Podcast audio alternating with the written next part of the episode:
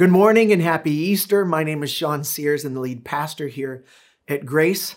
And uh, I probably don't have to tell you very much of the Easter story. We're probably all familiar with why this Sunday is a big deal to Christians all around the world.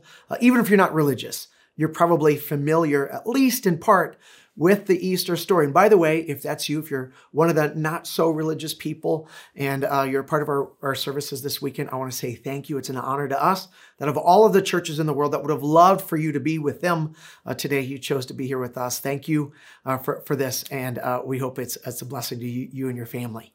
Uh, but the brief summary of the idea of Easter is, is around the life, the death, and the resurrection of Jesus.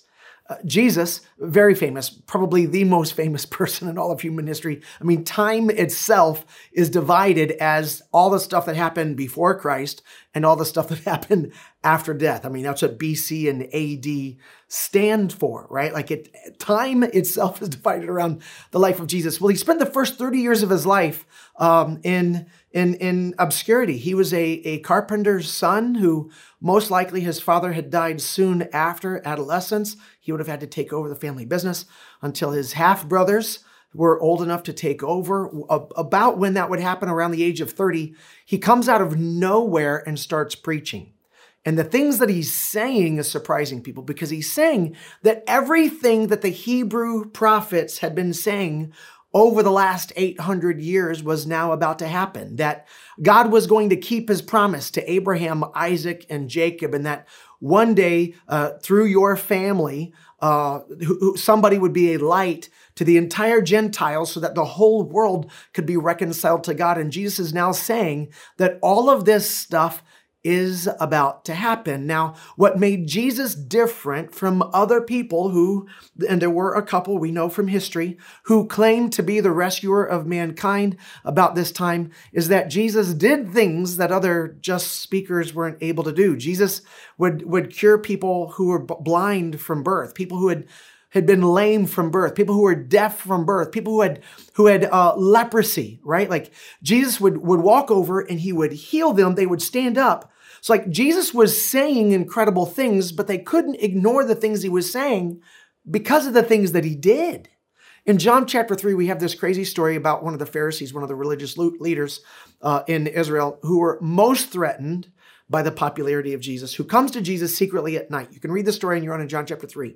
But here's what he says He says, None of us are cool with you, but all of us agree that you must be from God. Otherwise, you wouldn't be able to do the things that you're doing. And that's what made Jesus so different. Is it wasn't just the things that he said, but it was the things that he did. The kingdom of God is at hand. Repent of your sins, turn back to God, place your faith uh, in in me to be made made right with God. Now, at the end of those three years, uh, Jesus, who was born in Bethlehem, which is the southern country, but raised in Nazareth, which is the northern country around the Sea of Galilee, tells his disciples, "We've got to go down to Jerusalem." It's at the end of three years, three and a half years. He says, "Because now all of this stuff is about to happen." He sends his disciples ahead of him into all of the cities that he's going to be traveling through on the way to Jerusalem for the high holy week of Passover to let them know he's going to be coming through town. And everywhere Jesus goes, there's huge crowds of people waiting on him to get there. Now, he had sent them ahead because he knew that this was going to be his last opportunity to preach to them that they needed to turn from sin in order to find their way back to God. And because he loved them so much, he didn't want anybody to miss that chance to do it. Now, the night before what we now celebrate as Passover Sunday, Jesus comes to Jerusalem. In the evening, he walks into town, goes to the temple, and looks around, and then he leaves. He goes back to Bethany, which is on the other side of the Mount of Olives from the city of Jerusalem, to stay with, with Lazarus. That was his buddy, uh, his boy Lazarus. It was like his Airbnb. And then the next morning, uh, Jesus wakes up, tells his disciples to go find a donkey. Now, everybody is waiting on Jesus to show up in the city because word spread that he's going to be coming into town this week the High Holy Week, and he's going to establish the throne of his ancestor David in Jerusalem, and everybody is pumped. And now, when you when you hear of a prince or a king riding into town, what do you picture a prince riding on? Right, like a chariot, or like a uh, you know a horse, a stallion. Like if I'm going to ride into town and I told you I was going to be riding on a bike, like, or whatever, but I'd be riding like a Harley. I wouldn't be riding a moped. You know what I mean? If I'm going to go four wheeling, I'm, I'm, I'm going to take like a like a like a truck with like a three inch lift and oversized tires, and you know what I mean? Like like that's what I'm going to take. Something with lights across the top and you know a roll cage. I'm not going to take a Subaru all wheel drive, right? Like there's expectations, and when Jesus comes over the top of the Mount of Olives, to descend down the road into the main gate of Jerusalem. He comes over the top riding a donkey, like a, a moped in a Harley world, right? Uh, a Subaru all-wheel drive in a sea of, of monster of monster trucks. Jesus comes over the hill in a donkey, and he's he's here to shatter expectations. And from the very first moment of the Holy Week, he's doing everything he can to communicate that he might have a different agenda than everybody else ha- has. So he comes into town, everybody's cheering for him, they're singing songs to him. This is on Sunday. And then you go Monday, Tuesday, Wednesday, Thursday, Friday, right? So it's Sunday plus five more days. Five days later, it's Friday, and they're all yelling, Crucify him crucify him. What happens? How do they go from Hosanna, Hosanna to crucify him in five weeks? And that's what we're going to be looking at this Easter. So if you've got your Bible, I want you to go to Luke chapter 19, and we're going to start with Jesus on the donkey, because that's the first thing that he does to communicate that he has a different agenda than what we have. In Luke chapter 19, verse 36, it says, As he rode along, he's on the donkey now, the crowds spread out their garments on the road ahead. They made a carpet of jackets so that Jesus' donkey wouldn't have to walk on dust.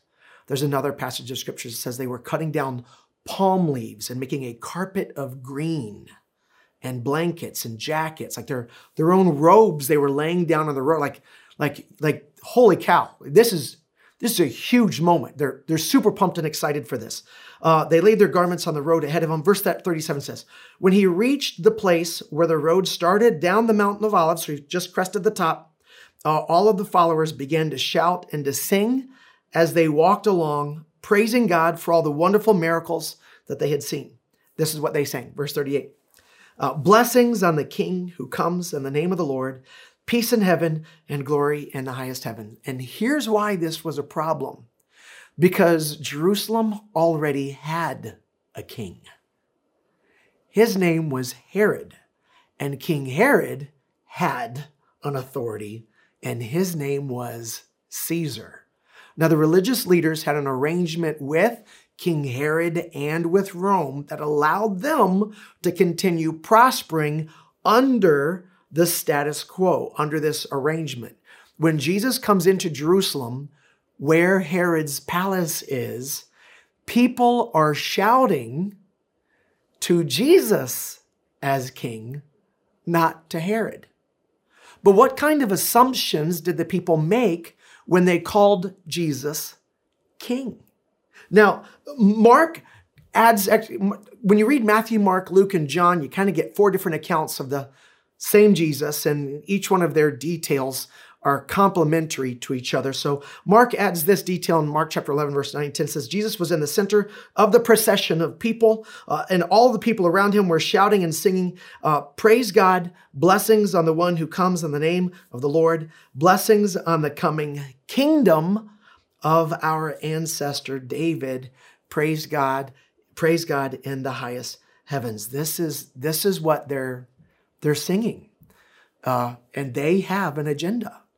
I would love for Jesus to be king because if Jesus is my king, and if he's going to establish Jerusalem as the center of a new superpower like David's kingdom, then, bro, bring that on.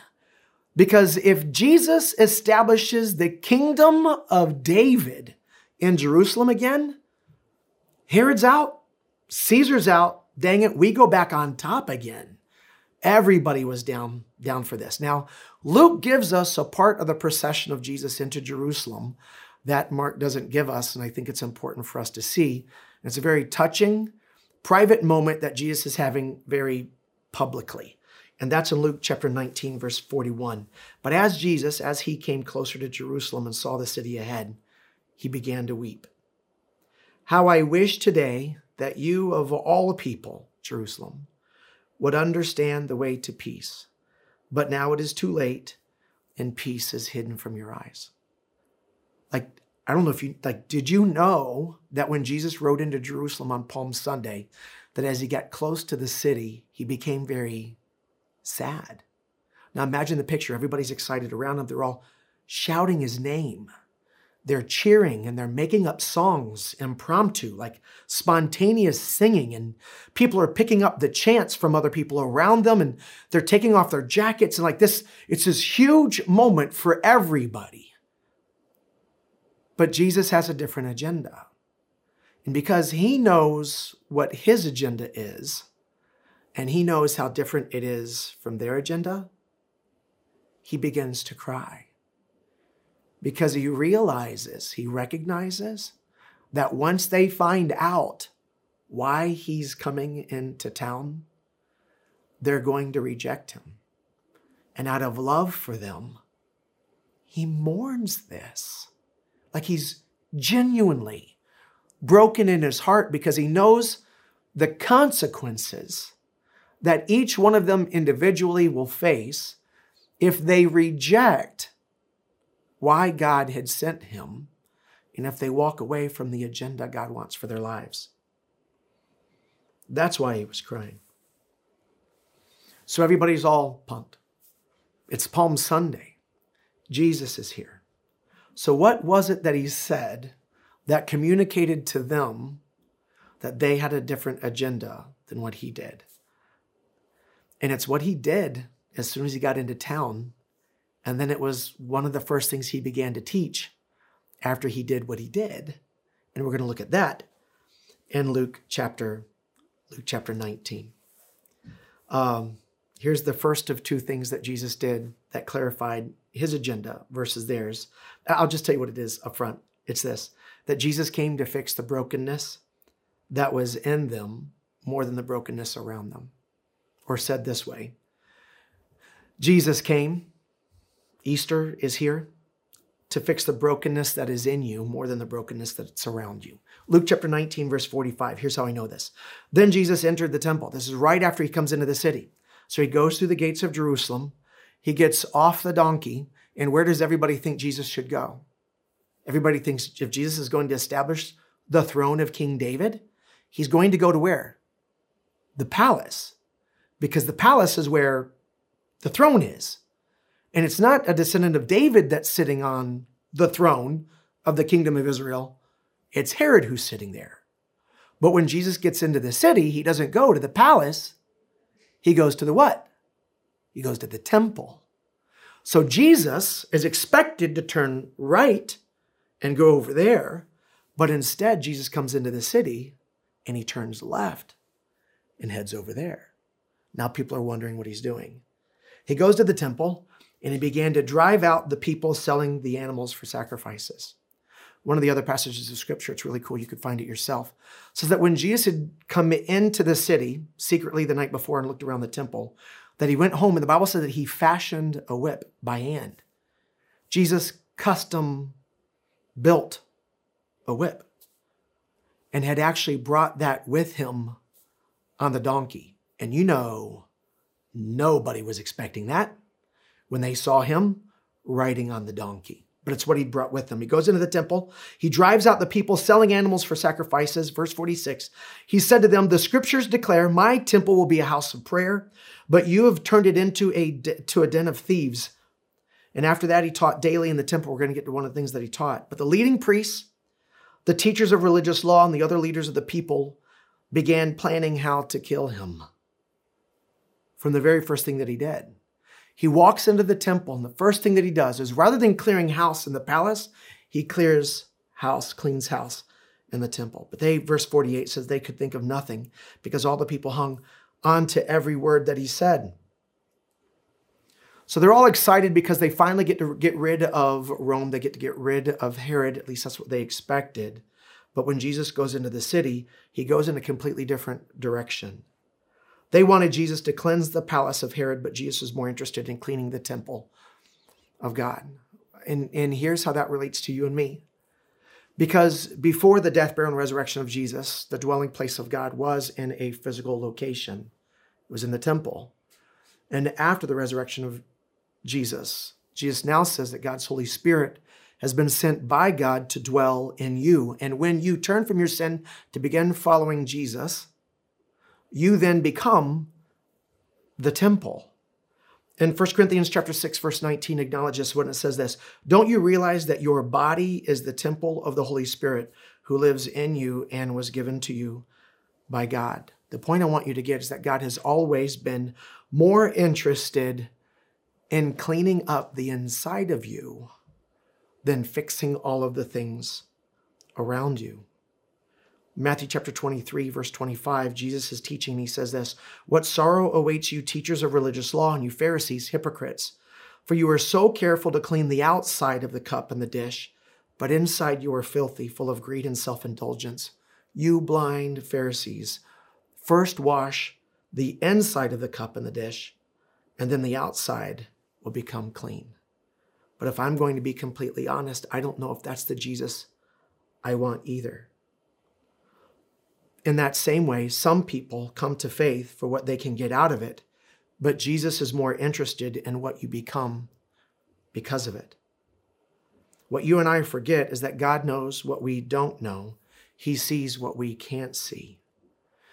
When I come to God, what I'm coming to God for is for God to fix my marriage. When I come to God, I want God to keep me from getting in trouble for what I just did, and I'm really scared. So I came to God so that He rescues me from the consequences of my actions. I don't want Him to change my heart about my actions. I want Him to change the consequence of them, if I'm going to be completely honest. I'm, I'm coming to God because my grandmother has cancer, so I'm going to start going to church and I'm going to start praying so that God begins doing what I want God to do. What I want God to do is I want God to kick Herod out of his palace. But what Jesus is more interested in is changing the motivation of my heart. He's not interested in removing Herod from the palace as much as he is removing the dirt from my temple. See, we come to our religion, we come to our faith with an agenda. Look at the way we pray. I don't pray, God, change me into the man that you want me to be. What I pray is, give me this, give me this, do this, do this. I'm probably not the only person who prays this way, am I right? Like, this is who we are. We are no different than the people that are in the temple. What I want Jesus for is to fix everything else out here that makes me uncomfortable, just like the Jews of Jesus' day. And if I'm going to be completely honest, there's a very good chance that by Friday, I would have been the one who was also chanting, Crucify him, crucify him, crucify him. Because the alternative would be that I would have to be comfortable with crucifying me. I don't want to put to death my agenda, so I'd rather put to death him. I'm no different than them. But the biggest threat to me is not the sin around me, it's the sin that is in me. There's a famous Christian author, his name is Erwin McManus, who wrote a book called The Way of the Warrior. And in that book, he has this quote He says, We have no peace within us, so we can't generate peace around us. We struggle with envy because we want the life that we don't have. We struggle with greed because we want what we don't possess. We struggle with insignificance because we've made our value dependent on the opinion of others. And we shuffle, struggle, excuse me, with identity because we don't know who we are outside of what we do. We struggle with loneliness because we are searching for love rather than giving it. That is why my heart needs to change. And this is why I need Jesus. That was the first thing that he did. And from then on, they were just like, skip him. Let's find a way to kill him. Well, that was all the leaders of the people, it wasn't the people. Here's what Jesus said to the people that made it easy for them to go with the leaders when they turned on Jesus. In Luke chapter 20, this is in the next chapter. It says this Now in verse 9, Jesus turned to the people and he told them this story. A man planted a vineyard, leased it to tenant farmers, and moved to another country to live for several years. At the time of the grape harvest, he sent one of his servants to collect his share of the crop, but the farmers attacked the servant, beat him up, and sent him back empty handed. Verse 11. So the owner sent another servant, but they also insulted him, beat him up, and sent him away empty handed. A third man was sent by the landowner, and they wounded him and chased him away. What will I do? The owner asked himself. I, I know what I'll do. I'll send my cherished son. Surely they will respect him. But when the tenant farmers saw his son, they said to each other, Here comes the heir to his estate. Let's kill him and keep the estate for ourselves. So they dragged him out of the vineyard and murdered him. Then Jesus ends his story, his teaching to the crowd, to the people, and he says, What do you suppose the owner of the vineyard will do to them? In this story, God is the man who owns the vineyard, and we are the tenant farmers. The farmers' problem was that they viewed this arrangement differently than the way the landowner viewed the arrangement. They saw themselves as owners of the crop, when really the crop was never theirs. They didn't own the land, they didn't own the grapes, they didn't own the homes they lived in. They were borrowers. They weren't, they were stewards and managers, not owners. The problem is that the farmers stopped recognizing their responsibility to the landowner. And in the story, the landowner gives them a million chances to change, to rearrange their lives around this appropriate relationship, and they never did. And this brings me to the second thing that Jesus did, and that's this Jesus came to prioritize, excuse me, to rearrange our priorities and change the way we live our lives. So, what is the landowner supposed to do? That's what Jesus says. So, what do you think should happen next? Verse 16 I'll tell you, here's what he'll do. He will come and he'll kill those farmers and lease the vineyard to others. Then the listeners protested and said, How terrible that such a thing should ever happen. The listeners protested. Verse 17 Jesus looked at them and said, Then what does this scripture mean? And then he quotes the scripture.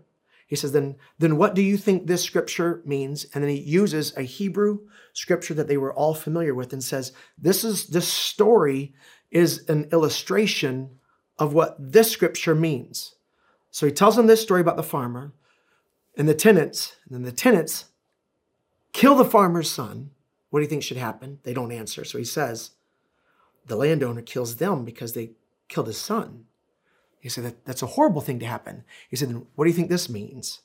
And then he quotes from the Hebrew scriptures the stone that the builders rejected has now become the cornerstone. The stone that the builders rejected, the stone that the people reject, has become the cornerstone or the center stone around which the rest of the entire house should be arranged and built. Everyone, verse 18, who stumbles over that stone will be broken to pieces, and it will crush anyone that it falls on. Why would Jesus, why would he be so confrontational? And I, I, I think I have an answer. And I think because he was giving them one last, it's connected to the donkey ride when he comes into the city and he's crying because he realizes every one of them are going to reject him. And he knows the ultimate consequence of their rejection of their only path back to God is that they would spend the rest of their life disconnected from God. And if they die in that state, they enter eternity disconnected from God.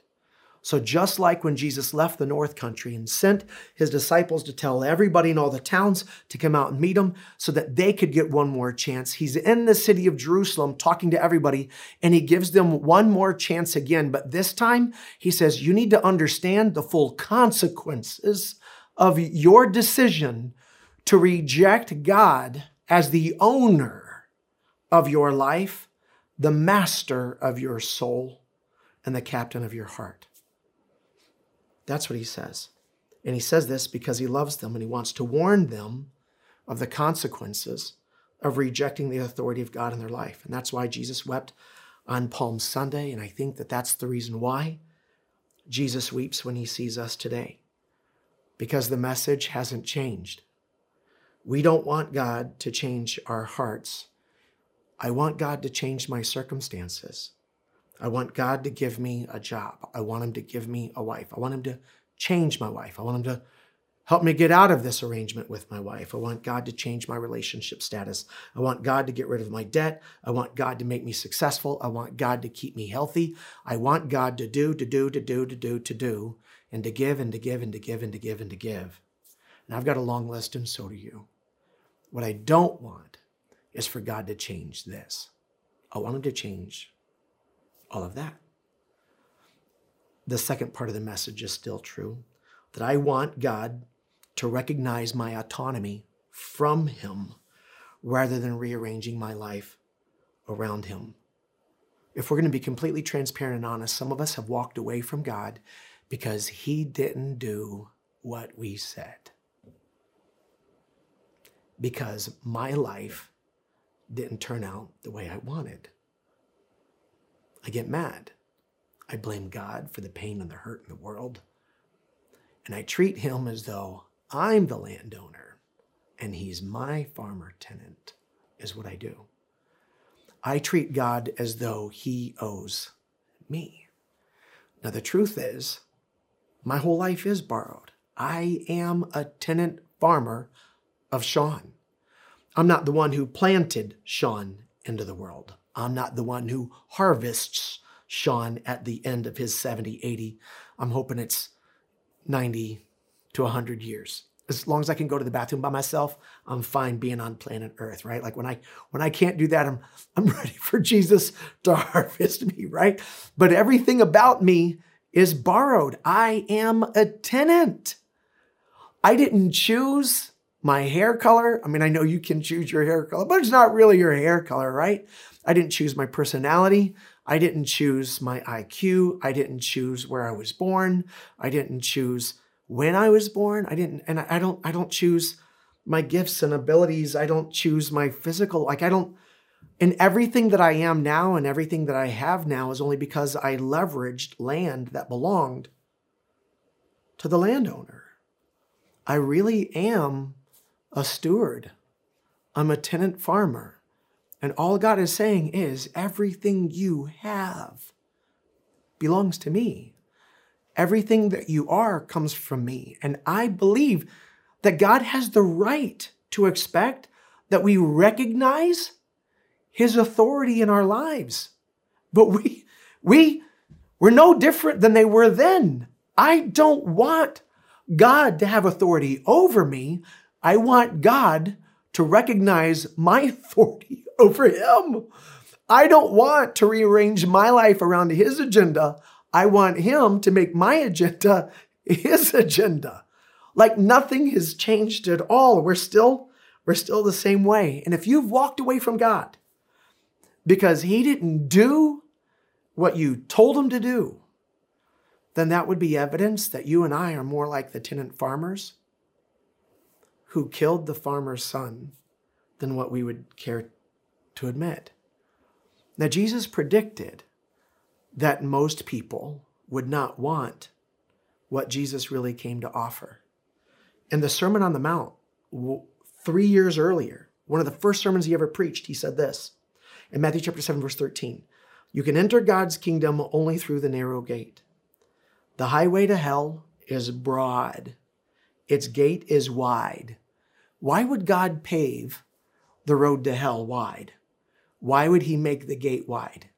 And what Jesus says is that it's not God that made the road wide or the gate wide. He says the highway to hell is broad and the gate is wide because of the many people who choose that path. If you've ever taken a shortcut through the woods, you can tell how many people take this shortcut by how wide the path is. Am I right? Like if it's really narrow, then just one or two people take this path if it's really wide and there's no grass and it's hard packed earth, you know, there's a lot of people that take that path. And it's not like the person that owns the land made the path whatever size it is. The number of people determine the size of the path. And Jesus just says, I want to be honest with you. The, the path to hell is broad and the gate is wide because most people are like the tenant farmers in my story. And they don't want to recognize God as the authority in their life. And then he goes on to say in verse 14, but the gateway to life is very narrow, and the road is difficult, and only a few ever find it. Well, the people had had enough of this. That's why five days later they're chanting, Crucify him, crucify him, crucify him. Pilate agrees. Jesus is beaten, tortured. They place the crossbeam on his shoulder, and he has to go from the basement of Herod's palace. He ended up in the temple anyway, but it was to be abused by it, not to take authority over it. And then he has to walk from there all the way to where he was crucified. He falls down. Another man is, if you've seen Mel Gibson's The Passion of the Christ, you're familiar with the story. If you're raised in the Catholic Church, I know you're familiar with the Stations of the Cross. Like, this isn't anything that's unknown to most of us, unless it's new. So this might be new information, but he gets all the way there. He dies, the Bible says, as a substitute payment for the death each one of us owe a holy and righteous God for turning our back on the creator of life. He's buried, he's put in the ground on Friday. He's buried on Saturday and then on, buried on Sunday, but on Sunday morning, he raises from the dead with new life. And that's what makes it possible. Our debt has now been paid off between us and God, which gives us access to a relationship, to right standing with God. And what you need to know from this is that Jesus laid down his life to create the road back to God. And we lay down our lives to find that road back to God this Easter, you have the opportunity to change the narrative that was written on that first Palm Sunday. You could be one of the reasons why Jesus doesn't weep when he enters the city, but he gets to celebrate also. The difference on his weeping or his celebration is what you do with his agenda. Romans chapter 3, verse 20 says this For no one can ever be made right with God by doing what the law commands. I don't know why we got it in our head or how we got it into our head that I can be good enough to go to heaven. Because if you, all you had to do was be good enough, and if you could be good enough, then why in the world did Jesus need to go through all of that stuff? Just be good.